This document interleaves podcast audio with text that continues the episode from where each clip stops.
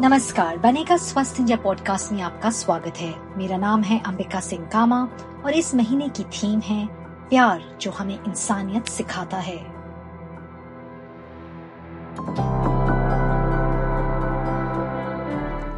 विश्व स्वास्थ्य संगठन के अनुसार दुनिया की 15 प्रतिशत आबादी किसी न किसी रूप में दिव्यांगता के साथ रहती है, जिसमें से 80 प्रतिशत भारत जैसे विकासशील देशों में रहती हैं। महामारी ने लोगों को अलग तरह से प्रभावित किया है। कुछ लोगों को दूसरों की तुलना में अधिक तबाह कर दिया है। जैसे जैसे दुनिया ठीक हो रही है, हमें सभी लोगों को एक साथ लाना होगा। हम किसी को पीछे नहीं छोड़ सकते, क्योंकि ऐसा करना प्रेम की विफलता होगी। प्यार केवल रोमांस, आकर्षण और स्नेह तक ही सीमित नहीं है। बल्कि ये सहानुभूति, देखभाल, समावेश और मानवता भी है, जो हर किसी को एक समान मानता है। ये वो प्रेम है, जो दिव्यांग लोगों को समाज पर निर्भर व्यक्ति ही नहीं मानता। उन्हें दया, दान या मेडिकल ट्रीटमेंट की वस्तु मात्र नहीं समझता। यह एक ऐसा प्यार है, जो दिव्यांगों को प्रोत्साहित और सशक्त बनाता है। दिव्यांगता चुनौतीपूर्ण है, लेकिन सपनों को पूरा करने के लिए और अपने चुने हुए क्षेत्र में सफलता प्राप्त करने में बाधा नहीं हो सकती है। इसके लिए साहस, दृढ़ इच्छा शक्ति और एक सहायक वातावरण की ज़रूरत होती है। ऑटिज्म से पीड़ित 27 वर्ष बेंजी कुमार ऐसे ही एक उपलब्धि हासिल करने वाले का एक उदाहरण है। मेरा नाम बंजी है। मैं सताईस साल की हूँ। मेरे को ऋतिक रोशन अच्छे लगते हैं। मेरे को लता मंगेशकर और आशा भोसले को गाना गाना अच्छा लगता है। बेंजी को ऑटिज्म है। ये बड़ी ही कम उम्र में पता लग गया था। फिर भी वो एक बहुत खास गायिका बन गईं। जो किसी से बात नहीं कर पाती थी, वो बेंजी संगीत से अपनी भावना समझाती है। बेंजी की माँ कविता कहती है कि उनकी फैमिली में बेंजी से पहले किसी ने कभी स्पेशल चाइल्ड का नाम नहीं सुना था। कविता जी ने एनडीटीवी को बताया कि उन्हें कैसे पता लगा कि बेंजी को ऑटिज्म है और संगीत ने किस तरह उसका साथ दिया। जब बेंजी पैदा हुई थी तो जैसे और सब बच्चे आते हैं ज़िंदगी में तो जैसे हर माँ माँ बाप खुश होता है उसको लेके तो हम भी बहुत खुश थे और काफ़ी इसको सेलिब्रेट भी किया हम लोगों ने। और मेरे हस्बैंड जो थे, हैं वो ओनली चाइल्ड थे अपने मम्मी पापा के। तो मेरे इन लॉज भी काफ़ी वेट कर रहे थे और काफ़ी मतलब एवरीबडी वॉज़ सो एक्साइटेड कि बेंजी का जब जन्म हुआ तो। बट ये एक्साइटमेंट हमारा डेढ़ महीने के अंदर बिल्कुल चेंज हो गया। क्योंकि ना मैंने, ना मेरे हस्बैंड ने, ना किसी फैमिली मेंबर्स ने कभी भी स्पेशल बच्चे का नाम सुना था। तो हमने डॉक्टर से कंसल्ट किया कि भाई डॉक्टर ने कहा कि हाँ बच्चे को प्रॉब्लम है और लाइफ लॉन्ग आपको इसके साथ काम करना पड़ेगा और थेरेपीज के ऊपर ये आगे चलेगी। तो हमने डॉक्टर से पूछा कि, चलो, अब जो हो गया, सो हो गया। अभी अभी हमें क्या करना चाहिए वो बताइए। तो बोले कि जितना ज़्यादा आप इसके साथ अपना वक्त दोगे और जितना ज़्यादा इसके साथ इंटरेक्ट करोगे तो मे बी बहुत हुआ तो ये बेड पे बेड पे ही लेटी रहेगी और बहुत हुआ तो व्हील चेयर पर आएगी। बट इससे ज़्यादा आप एक्सपेक्ट मत करो इस बच्चे के लिए। लेकिन मैं चूँकि म्यूज़िक्स में काफ़ी इंटरेस्टेड थी और सीखा भी हुआ था मैंने म्यूज़िक तो जब मैं इसको ड्रेसअप करके एक कमरे से दूसरे कमरे ले जाती थी नॉर्मल रूटीन था तो मैं ऑलवेज म्यूज़िक चला के रखती थी। तो एक दिन मैंने नोटिस किया क्योंकि इसकी बॉडी पूरी स्टिफ थी और आइज़ बॉल की मूवमेंट बिल्कुल नहीं थी। तो एक दिन मैंने नोटिस किया कि ये जो है आई इसकी जो आइज़ बॉल है, वो थोड़ा सा उसमें मूवमेंट हुआ। तो लेकिन उस समय मैं ये नहीं समझ पाई कि ये म्यूज़िकल टॉय से इंटर इंटरेक्ट कर रही है या फिर वो लाइट से? उसमें लाइट्स भी थी, कुछ कलरफुल लाइट्स से तो इसको मैंने फिर रिपीट किया। कभी म्यूज़िक चला के ले गई तो उसका क्या रिएक्शन था? और म्यूज़िक के लाइट्स और म्यूज़िक दोनों है तो उसमें क्या रिएक्शन फिर बाद में मैंने नोटिस किया कि ये म्यूज़िक से रिएक्ट कर रही है। तो अब मैंने क्या किया कि इसके डेली रूटीन में, जैसे इसको नहाना, उसके बाद फ़ीड कराना, सुलाना, सोने से पहले उठाना, रात के सोने मतलब इसके पूरे रूटीन में मैंने म्यूज़िक जोड़ दिया। ये स्टार्ट हुआ था टीवी एड से। जब मैं देखती थी कि ये टीवी में जब एड्स आते थे तो ये जल्दी से खा लेती थी। और जब नहीं, मैं टीवी के बिना इसको खिलाती थी तो तो ऐसे करके ए बी सी डी भी जब मैंने इसको सिखाया तो रिदमिक वे में सिखाया तो इसने सीख लिया। अदरवाइज़ लिख के या पढ़ के सुनाया तो नहीं सीखा इसने। तो फिर धीरे धीरे जैसे जैसे ये बढ़ती बड़ी होती चली गई तो मैंने डिफरेंट डिफरेंट तरीके से हम लोगों ने रिसर्च किया। सबसे पहले मेरे मेरे हस्बैंड ने, उस समय नेट इतना पॉपुलर नहीं था बट फिर भी मेरे हस्बैंड इंजीनियर थे और काफ़ी अच्छे पोस्ट पे गवर्नमेंट जॉब में थे। तो उन्होंने रिसर्च करना शुरू किया। फिर हमने धीरे धीरे करके इसके लाइफ में म्यूज़िक को इंट्रोड्यूस किया। तो हमारा जो इंडियन क्लासिकल म्यूज़िक है उसमें हीलिंग पावर होता है। और हमारे जितने भी रागाज हैं, वो डिफरेंट डिफरेंट नर्व्स को स्टमुलेट करते हैं। तो मैंने क्या किया कि जैसे ये सोती थी तो सोने से पहले इसको म्यूज़िक के साथ जब उठाती थी तो ये बड़ा कूल काम रहती थी। और जब नहीं उठाती थी म्यूज़िक के साथ तो बहुत हाइपर रहती थी। तो ऐसे कर करके इवनिंग रागाज, दोपहर का राग तो इसके मतलब सराउंडिंग में हमने म्यूज़िक को इंट्रोड्यूस किया। और बेसिकली हमें जो फ़ायदा हुआ वो रागव से हुआ। Music is her medicine you know जो म्यूज़िक है, इसके लिए मेडिसिन है, या आप कह सकते हैं सोल है लैंग्वेज है, जो वे ऑफ़ एक्सप्रेशन क्योंकि ये बातें नहीं कर सकती प्रॉपरली तो इसके जो इमोशंस हैं, वो म्यूज़िक के थ्रू निकलते हैं। तो जैसे फ़र्स्ट कैसेट की बात मैं करूँ तो उसके पीछे भी बड़ी लंबी कहानी है, क्योंकि मैं किसी के पास भी जाती थी, कहती थी कि मेरी बेटी गाती है, आप इसको थोड़ा चांस दो। तो इसके बिहेवियर को देख के लोग पीछे हट जाते थे, बोलते थे, नहीं इट्स नॉट पॉसिबल इसको देख के लगता नहीं कि ये गाती होगी। तो मैंने कहा, ठीक है तो क्या करे क्या करे? तो फिर मैंने कहा कि क्यों नहीं इसके आवाज़ को डब करते हैं और फिर वो लोगों के पास ले जाते हैं, इसको ना ले जाके, वो सुनाते हैं। तो इसी सिलसिले में सबसे पहले हमने इसके रागाज, जो एक काफ़ी गुरु आए, काफ़ी चले गए। कोई नहीं इसको सिखाने को तैयार था, लेकिन एक गुरु जो थे, एम एम रफ़ी साहब उन्होंने इसको सिखाया। That time he was you know seventy nine years old तो मेरे को भी बड़ा uh, अजीब लगता था कि वो इतने उस एज में सेकेंड फ्लोर चढ़ कर आना और बैठ के इसको सिखाना। तो खैर एनी anyway, हमने उसको डब uh, किया और मैंने सबसे पहला ये चीज़ uh, शुभा मुदगल जी को भेजा कि उनसे व्यू लेने के लिए कि भाई जो हम सोच रहे हैं क्या ये लड़की इस फ़ील्ड में कुछ कर सकती है? तो उन्होंने बोला कि हाँ आप आगे जाओ और इस बच्चे में पोटेंशियल है और ये इसको सुर और ताल की समझ है। म्यूज़िक में सबसे बड़ी चीज़ होती है सुर और ताल की समझ। तो उनका इंकरेजमेंट हमारे लिए बहुत काम आया और ऐसे ऐसे करके स्टेप बाय स्टेप हर हर सीडी रिलीज़ के पहले कोई ना कोई एक कहानी है। अब रागाज बनाया तो लोगों ने कहना शुरू किया कि राग कौन समझता है, किसको समझ में आता है? तो कुछ फिल्मी गाने हों तो लोग जल्दी जुड़ेंगे कनेक्ट होंगे।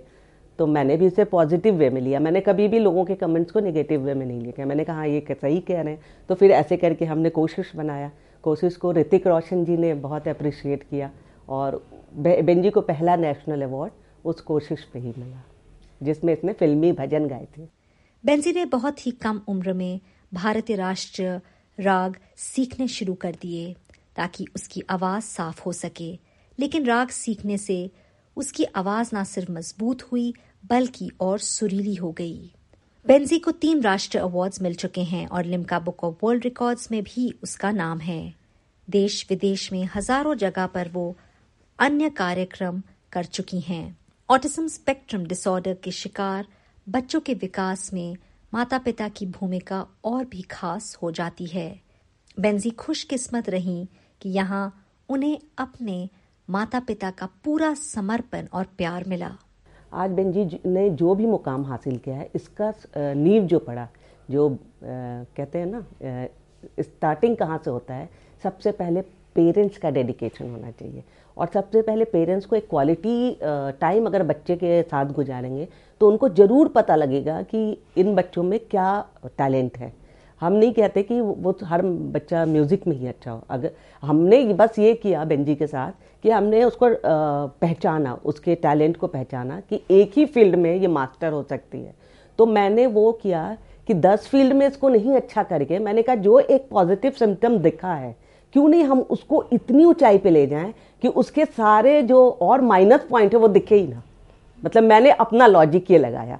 तो मैंने इसका जो वोकेशनल ट्रेनिंग था, वो आपको समझो कि पाँच छः साल से ही शुरू कर दिया था। क्योंकि नॉर्मल बच्चे सत्रह अठारह साल में अपना कैरियर बना लेते हैं। लेकिन ये बच, इन बच्चों को टाइम लगता है।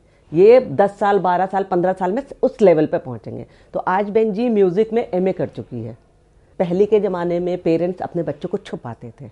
अब इतना अवेयरनेस आ गया है कि कम से कम ये चीज़ अच्छी हो गई है कि पेरेंट्स छुपाते नहीं अपने बच्चों को सामने लाते हैं। और उनमें जो क्वालिटी है वो सामने ला दिखाते हैं। अब वो उनमें वो शर्मिंदगी जो एक फीलिंग था वो नहीं है अब कि भाई मेरा बच्चा ऐसा है या मैं समाज के सामने या लोगों के सामने। तो ये सबसे बड़ा स्टेप है जब पेरेंट्स खड़े हो जाते हैं ना कि मेरा बच्चा मेरे लिए राजा है।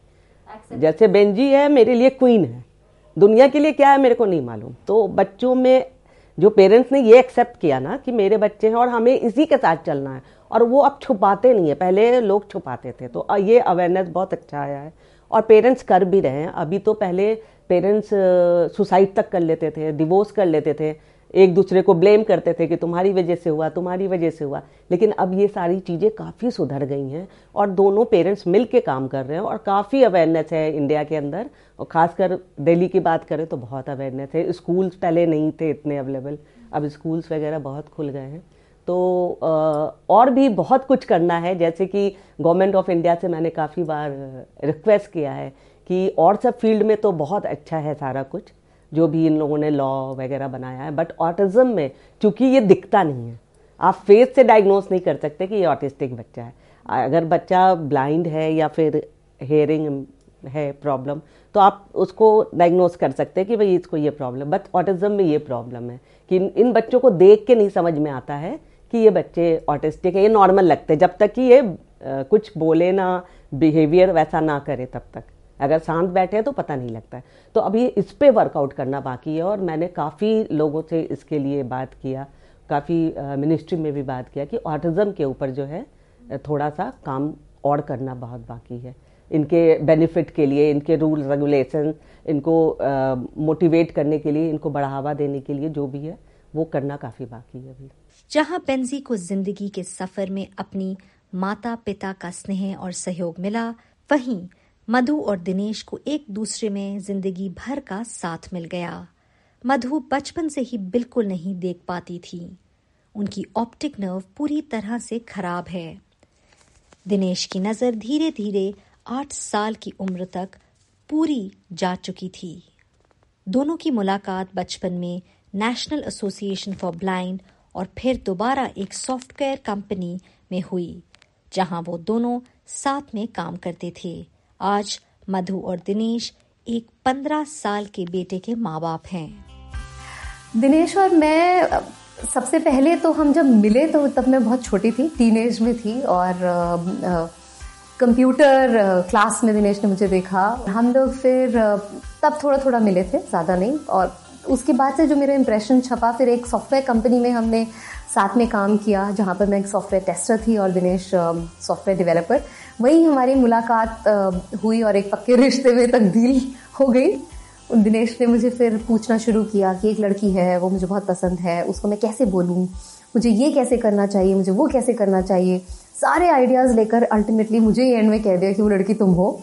मेरे फैमिली में जैसे बाकी सबकी फैमिलीज़ में भी रहता है कि फैमिली टुक अस लाइक बहुत मधु को भी ऐसे ही था कि हम दोनों को we were not treated differently हमें एकदम जैसे हमारे भाई बहन को ट्रीट किया जाता था वैसे ही किया जाता थोड़ा सा फ़र्क रहा होगा क्योंकि कई कई बार ऐसा हुआ है कि जैसे मेरे को डांट कम पड़ती थी थोड़ा सा मैं क्योंकि वैसे भी थोड़ा कम बदमाशी करता था। लेकिन आ, आ, लेकिन ऐसे अदरवाइज़ सब बराबर ट्रीटमेंट होता था हमारा। और लेकिन सपोर्ट बहुत था। सोसाइटी के बहुत सवाल होते थे। इनफैक्ट जब हम फैमिली प्लानिंग भी कर रहे थे तो लोग बोलते थे, क्यों? आप अपने ऊपर एक और क्यों वो रिस्पॉन्सिबिलिटी लेना चाहते हो? एक बच्चा और अगर उसको कुछ ब्लाइंडनेस हो गई, या डिसेबिलिटी हो गई तो क्या करोगे? वहाँ पे भी डिस्करेजमेंट हुई थी, लेकिन हमने उसके बावजूद एक डिसीज़न लिया कि ये एक जो पेरेंटिंग का एक मौका है, वो हम खुद से नहीं छीनेंगे। फिर हमने डिसीज़न लिया और नमिश हमारा एंजल हमारी ज़िंदगी में आया उसको हम रेज करते हैं like any other child Madhu और दिनेश शिक्षा और आधुनिक तकनीक के बड़े समर्पक हैं।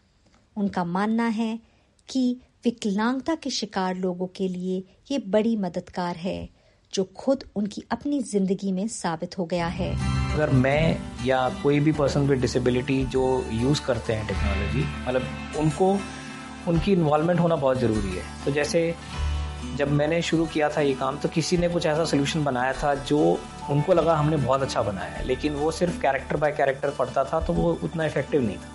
लेकिन जब हम लोगों ने बनाया तो वो काम आया लोगों को। तो उसमें जो है पर्सन विद डिसेबिलिटी की इन्वॉल्वमेंट बहुत हद मतलब इतनी होनी चाहिए कि डे टू डे बेसिस पे आप उनसे फीडबैक लो, या फिर पर्सन विद डिसेबिलिटीज खुद ही इन्वॉल्व हो टेक्नोलॉजी डेवलपमेंट में।